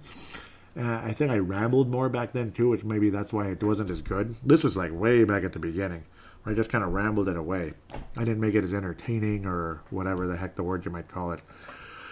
Tony Coleman, South Dakota says, I've just lost time, man. I'm barely able to even watch games and see. That's what I mean. Yep, that's what I was saying. How you know you just lost. He's lost time. He's you know he's had a, he's got a lot of uh, young kids, so it just is what it is.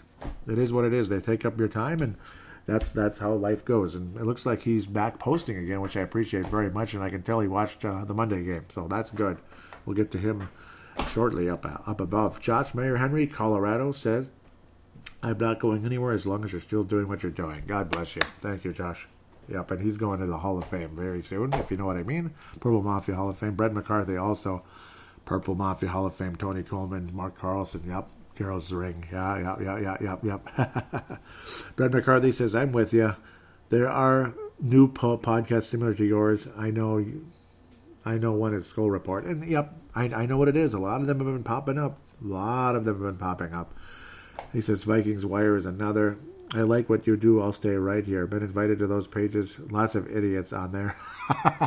yep, thank you very much. And there are a lot of people that are, you know, the, I, I don't like the guys that wear shades. Basically, you know, they wear the purple and gold shades. They can't look at they can't look at things honestly. That's a pain in the butt. Or they over criticize certain things that are unnecessary. There's that too. Um, Celestar Thomas says, "I'm here." thank you enough. Thank you, Celestar Thomas. Love you. Love you. Uh, I appreciate you very much. Um, I think, yeah, he's the one in Hawaii. That's right, from South Carolina. Cool, Cellstar. Thank you very much. Thank you, thank you, thank you. so, Gerald String says, still the best Vikings podcast on the planet. Nebraska, Gerald String. Thank you so much. Brad McCarthy says, you're the best. Sebastian Barton says, over pollution of shows. Yes, yes, that's what it is. That's what it is. It is. It is over pollution of shows. Absolutely. Um, Matt Emer says, "Stay strong, brother." Their loss, and thank you very much, Matt Emer, out of the UK. God bless you. He's been around for a long time, like 2010, 2009 ish. Started off on Twitter. Yeah, love you, Matt Emer. Thank you. That's awesome. Um, and yeah, the over pollution of shows, that's for sure. It's crazy because when I started, you know how many Viking podcasts there were when I started back in 2008? The only thing that was out there was Purple on Demand from KFAN, where it was basically just repeats of certain segments on PA, Dan Barreiro, maybe Common Man, whatever, maybe like the, the coach press conference. And it was just replays of certain segments like, oh, we had Ben Leber We had, uh, that's all it really was. And then Purple Mafia. That was it. And that was kind of cool. Ah, boy, if that was around, if, if that was the case now, I'd be getting, oh my God, I bet the numbers would be insane. They would be because of time and more and more people getting into you know getting smartphones. Because back then, not not as many people had smartphones as they do now. They just didn't. You know, people still had a lot of flip phones and stuff back in 2008. So it's back in the day. Um, it really is, and people weren't used to listening to stuff like this back then as much as they are now. And because back then, people thought, "Oh, I'm not gonna, I don't have time to sit in front of a computer and listen to your show." Well, you don't. You don't. That's the whole point. You know, smart device, blah blah blah you could, as long as you have something to cover up the, the noise, you could do it while you're mowing lawns, which I, you know, those 3M earmuff type things. Something to cover up the noise, you could do while you're mowing the lawn, you could do it while you're mopping the floor, vacuuming, going for a bike ride, going for a walk. You know, it is what it is. So once people realize that, it makes it so much easier to uh, rock and roll. Interesting statistic brought up by Paul Allen during the course of the week, uh, last week. Since 2012, the Seattle Seahawks are 55 and 0 when leading by four or more at halftime, and that's the thing. The Vikings led by the Vikings led by four or more at halftime, so uh, we lost. Uh, that sucks. Brett McCarthy says really nervous about this game. What Viking team will show up? Uh, good offense, but crappy, uh, crappy record or crappy finish, should I say? Crappy third quarter changed everything, and I was nervous too. Kurt Back says we broke. We just broke a 0 99 record, so why not this one? Yeah. Eric Mostard, South Dakota says Primetime game after a bye. Uh oh. Uh, Kurt Back says Adam Thielen did not practice today. That's the truth. Kelly Esperanza says it's about to go down. Yep, nice. Thank you for that. Mark Carlson says, I like to hear stats and odds, but they can be very condemning sometimes. Good thing Moses didn't listen to such talk, or the chapter of Exodus wouldn't. I mean, would would have a different name. Yep, yep. And that's about the same chances the Vikings have in this game, I would guess. Maybe the Vikings don't have to part the Red Sea, hmm, but oh, oh boy, oh boy, that hurts. Just oh, because remember what I was talking about in that first segment. Let's continue. Maybe the Vikings don't have to part the Red Sea but they would gain so much advantage and confidence if they win this game, along with with what uh, that has earned respect. Skull brothers and sisters. Oh yeah, unfortunately the Vikings Red Sea was parted, and that's why Seattle got their 200 bleeping rushing yards. Oh, sorry, and I don't mean to turn it into that. I'm sorry. Oh, frickin' Seattle. But uh, yeah, if we did win, we would have been Minnesota would have had a shot at home field advantage in the playoffs, legitimate shot at it, and you know we, we were that close to getting it too. Isn't it? It's so it sucks. It's a bummer. Uh, yep, Thielen and Holmes downgraded to out for Monday's game. Tom Lathrop says He must have tore it pretty bad at the start. Should have not tried to play in Kansas City. I agree. Worried about this game. Our corners have been horrible of late, and yeah, they continued to be horrible, Tom, unfortunately.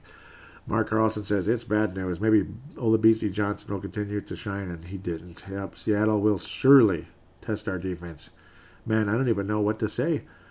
I want them healthy, but if more time is needed, I guess till the till uh, un, until then, it's next man up. Skull brothers and sisters. Yep, he is riding the uh, Dave Martin. Uh, he is riding the Dave Martin wave with Skull brothers and sisters. I like that. I like that. Dave Hickey out of Iowa says even if Thielen were playing in Seattle, we would have have a hell of a time winning. Yep, we would have a hell of a time winning. That's true.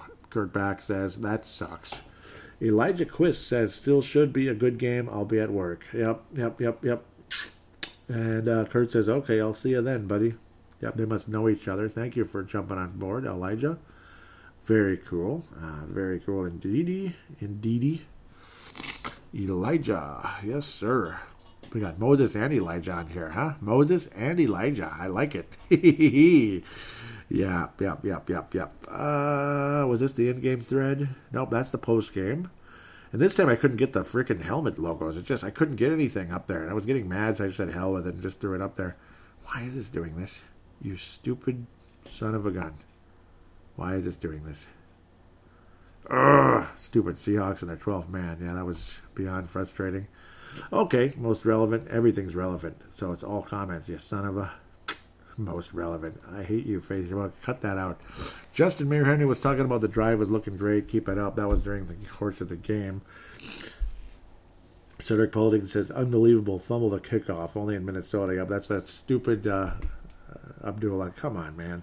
That's not. That's the second time he's done that this year already. Gerald String was saying, "I don't watch much MNF Monday Night Football, but is the announcer's name really Booger McFarland? Yes, it is. Wasn't that dude in Revenge of the Nerds? No, but he was a good. He was an NFL player. He did say that the uh, he did make a huge mistake in the game too, saying that the uh, heartbreaking loss for Minnesota in the Minneapolis Miracle. But what do you mean?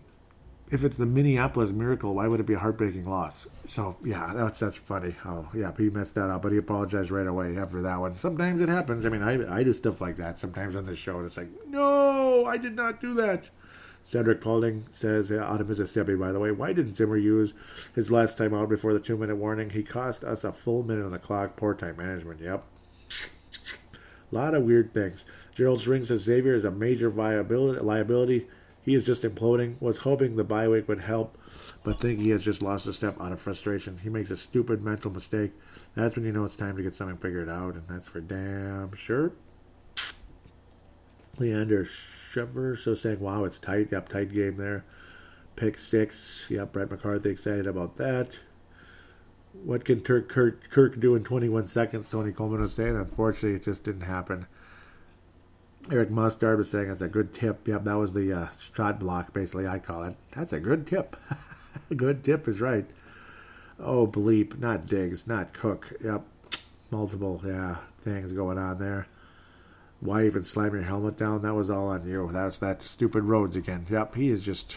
I don't know. I, I don't know, man. He's not a good one. Let's get to the post game threads. Sometimes I like to mingle around in the in game, and now we'll move on to the post game. And again, everything's relevant, you schmucks. Not not you, the listeners, but the yeah, the Facebook is schmucks when it does that.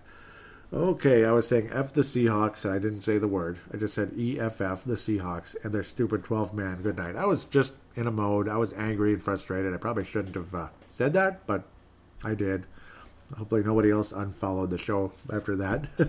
Tony Coleman, South Dakota, says the absence of Adam and the exit of Dalvin was really felt tonight. They had a shot on that last offensive drive. If the injured stars had been well, the Vikings would have marched it in. And I think there was a chance too. Seattle's defense not what it used to be. Dave Hickey was saying, "Do you think Rhodes is on the team next year?" Zimmer seems to stick up for him a lot. That's what I'm afraid of too. Tony says, "Oh, and Rhodes stupid, stupid head out of bounds that led to field possession and a score." Come on, man. Yep. And no, I, I do not want uh, Rhodes back. Yep. So I guess oh, I don't think anybody responded to Hickey. I will say no, no chance. Rhodes is coming back. I, if if they know what they're doing over there, if they're not crazy, Rhodes is not coming back. Dave Hickey says too many turnovers to think you're going to win in Seattle. Man, I wish old Slick Rick would have been smart enough to draft Russell Wilson. Ugh. we would have won at least one Super Bowl by now. I think so too. I think for sure. Gerald String says, "Why? Well, why in the hell didn't the coach tell Abdullah do not run that out? You suck as a return guy, and you fumble a lot. Maybe we better not put a big game in your hands." Like I get scared every time they try to run one out. Newsflash: You didn't want to pay Cordarrelle three million bucks, so you made the decision to have a kick returner. So you made the decision having a kick returner not worth it. So please just give it up for the rest of the season. Please quit trying to run the ball out on kickoffs. Yep, I know what you mean there. Yep, out of the end zone. Please, please, Santa Claus. That's all I want for Christmas. Quit trying to run kickoffs back. We really suck at it. Sorry, Ameer. I know you meant well. yep, Ali Sidikai. Ali Sidikai locally here says great comeback, but still a tough loss. Mark Carlson says that was a very winnable game. Very winnable without huge mistakes. Bonnie Wald says, We're not surprised by the outcome, right? I'm not. And I wasn't too surprised because, I don't know, we always lose there. It sucks. Leland Albertson out of Iowa says, It was still really two good teams in a big in a big game battle. We fought all the way back and was still there in the end. Could have went either way. Personally, I thought, considering all the mistakes, it was a hard-fought game. Sea chickens just have their number. One more thing to consider any time a team drops 30 points on the road, it's an accomplishment. Yep. Against that caliber team, also, a few less shots into their own foot, and the outcome would have been different. Truth. Truth. Jeff Holmgren, yeah, going, going way negative on this one. He says Vikings are done. Never stick 84 million to a, into a quarterback. So that generated some back and forth here. Trey Buckholes jumping on board says Jeff Holmgren, that's cheap now. They aren't even close to done. They are still the sixth seed. Jeff responds with Cheryl. Cheryl, part of just saying you can't stick. Okay, there, there's a Cheryl in there. Uh, you can't stick that much into one player and can afford to get others. 0 and 8 on Monday Night Football. Yep, said Jeff Holmgren. He was responding to Trey Buckholz. Six seed means nothing when you can't win on the road. One game and done, but everyone will be happy they made the playoffs. I understand Jeff's frustration there. I do. Um, I agree that they're not done either, though. I agree with kind of both of you in those ways. Like Trey Buckholz, yes, they're not done. No, they're they're not done. I understand Jeff's feeling too, though, about the 16 not being a whole a whole lot of a good thing. There's Cheryl. There's that. Let's get back to what Cheryl said. She says she was saying Jeff Holmgren he had more yards than Wilson. Refs were BS too, but hey, we will see them in the playoffs and hopefully payback. I, I hope so. Todd Vandermeer out of Indiana says it wasn't number eight. The Vikings defense literally sucks. Yes. I agree with Todd there, 100%. Um, Jeff Holmgren is saying clutch quarterback would have made the last drive work. Doesn't happen. Cedric Paulding says Zimmer blew this game. His piss poor timeout management cost us a full minute of time on the clock. Yeah, that was bad. And he's never been good at it, has he? Has he, uh, Cedric? Jeff says Vikes will probably give him 95 million for two years. Average contract is done. yeah, who knows? Brett McCarthy says Anyone that blames Kirk for this is not a true fan. The defense let this team down. It all started with Rhodes' stupid penalty, uh, stupid penalty, the 15-yard one, third down, and his inability to cover anyone on defense couldn't stop the run on third down. Yeah, God, they could not. And the fumbles hurt as well. Total breakdown second half. Kirk did what he could. Diggs dropped two passes also. Yeah, Diggs was not too good. He was not. Cheryl responds with, uh, he wasn't the problem. Yep, I don't think Kirk was the problem either. Uh, Elutra Marioni says, bleep shit eating booger lamest announcer ever. Oh, okay, yeah, he's making fun of because of that, that stupid uh, comment about the Minneapolis Miracle. Cedric Paulding says, thank the officials once again, stupid MFers. that was entertaining stuff. Thank you guys for the comments. Oh, the very difficult task of passing out the stars. Oh, it's not going to be easy. Ah, man, it's tough. It is tough. Passing out the stars is tough. Um, pardon me. Gold star for this episode. Jesus, Jiminy Christmas. Jiminy Christmas. Ah, boy, oh boy, oh boy, oh boy. Um, boy, oh boy. Gold star for this episode. It's so tough, man. Uh, I got to go with. I got to go with Mark Carlson and Gerald String. Brett McCarthy's going to get a gold plated silver star, basically a gold star as well, a virtual gold star. Bronze Star. Uh, I got to give it to both Jeff Holmgren and Trey Buchholz. Good, good, good back and forth there. Good back and forth. I appreciate the conversation. It's unfortunate you guys were uh, uh, annoyed with each other a little bit, but or maybe Buchholz was a little bit, but Trey Buchholz and Jeff Holmgren keeping a good conversation going back and forth, uh, thought provoking on both sides, one way or another, or just provoking, whatever it was. But uh, bronze star for both of you, silver star, gold plated silver star for Brett McCarthy, and Gerald and Mark ringing in the gold star for this episode. With that said, I'm going to tell you about uh, getting on for the audio submission. That's how you can get your voice on here with me, just like Mark Carlson or uh, uh, Mark Carlson has before, but uh, uh, Mad Martin does it most frequently. He hasn't for a little while. I bet he's frustrated or he's get, he gets very busy. He's traveling quite a bit all the time. He's a hardworking son of a gun. Is uh, Mad Martin. You do that by simply using the free voice recording application on any smart device on the planet, or maybe you have a maybe you have a, a USB microphone and editing software like Audacity or something, whatever it is. You press record, you talk, you stop, you save it, and you email it to paladinolive at yahoo.com, paladinolive at yahoo.com.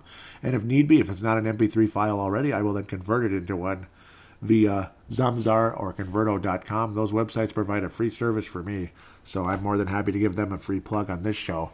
Uh, they uh, basically, you know, I mean, they will charge you, they will charge you like a subscription. You'll basically sign up for a subscription if you need to uh, convert large files frequently.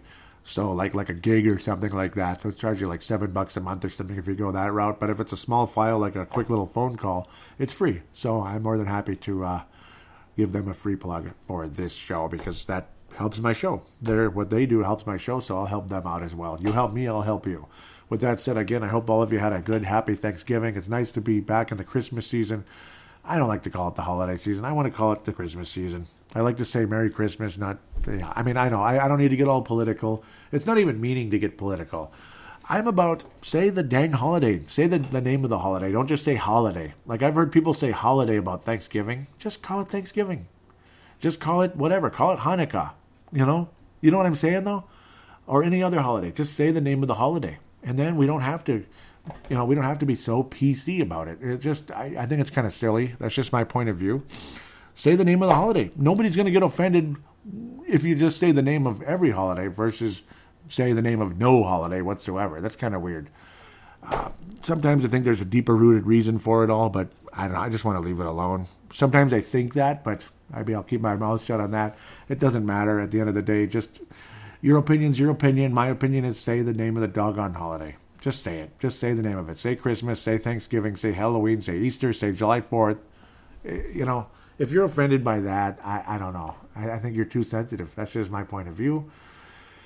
You don't have to agree. I'm just throwing it in there. I probably shouldn't even be saying this at all. But, oh well, it's at the end of the show. So, nothing against anybody at all. You know, if you tell me happy holidays, I'm not going to say, oh, oh, get away from me. I hate you. Block, block. I'll, I'll, I'll never talk to you again. Why would I say that? I'm just going to kind of I don't know, figuratively roll my eyes a little bit, but that's about all. That's about all. I just say, just say the holiday. That's all. Just say, say Christmas, say Thanksgiving, say New Year's, say Hanukkah, and that's all you got to do. Just say it. you know. With that said, wishing again all of you a safe, happy week here. Hopefully the Vikings can take care of business. Please do rate a positive rating for Purple Mafia on Apple slash iTunes, uh, Stitcher, Double Twist, whatever. If you could do that, uh, Google Podcasts. If you could do that, I greatly, I thank you so much, and guarantee you a star of some sorts on the next episode. With that said, hope to hear from some of you soon. Again, all the information I gave with the uh, email address and everything will be in the show description. With that said, well, I better get out of here. I better get going. Talk to you soon. Take care, and God bless.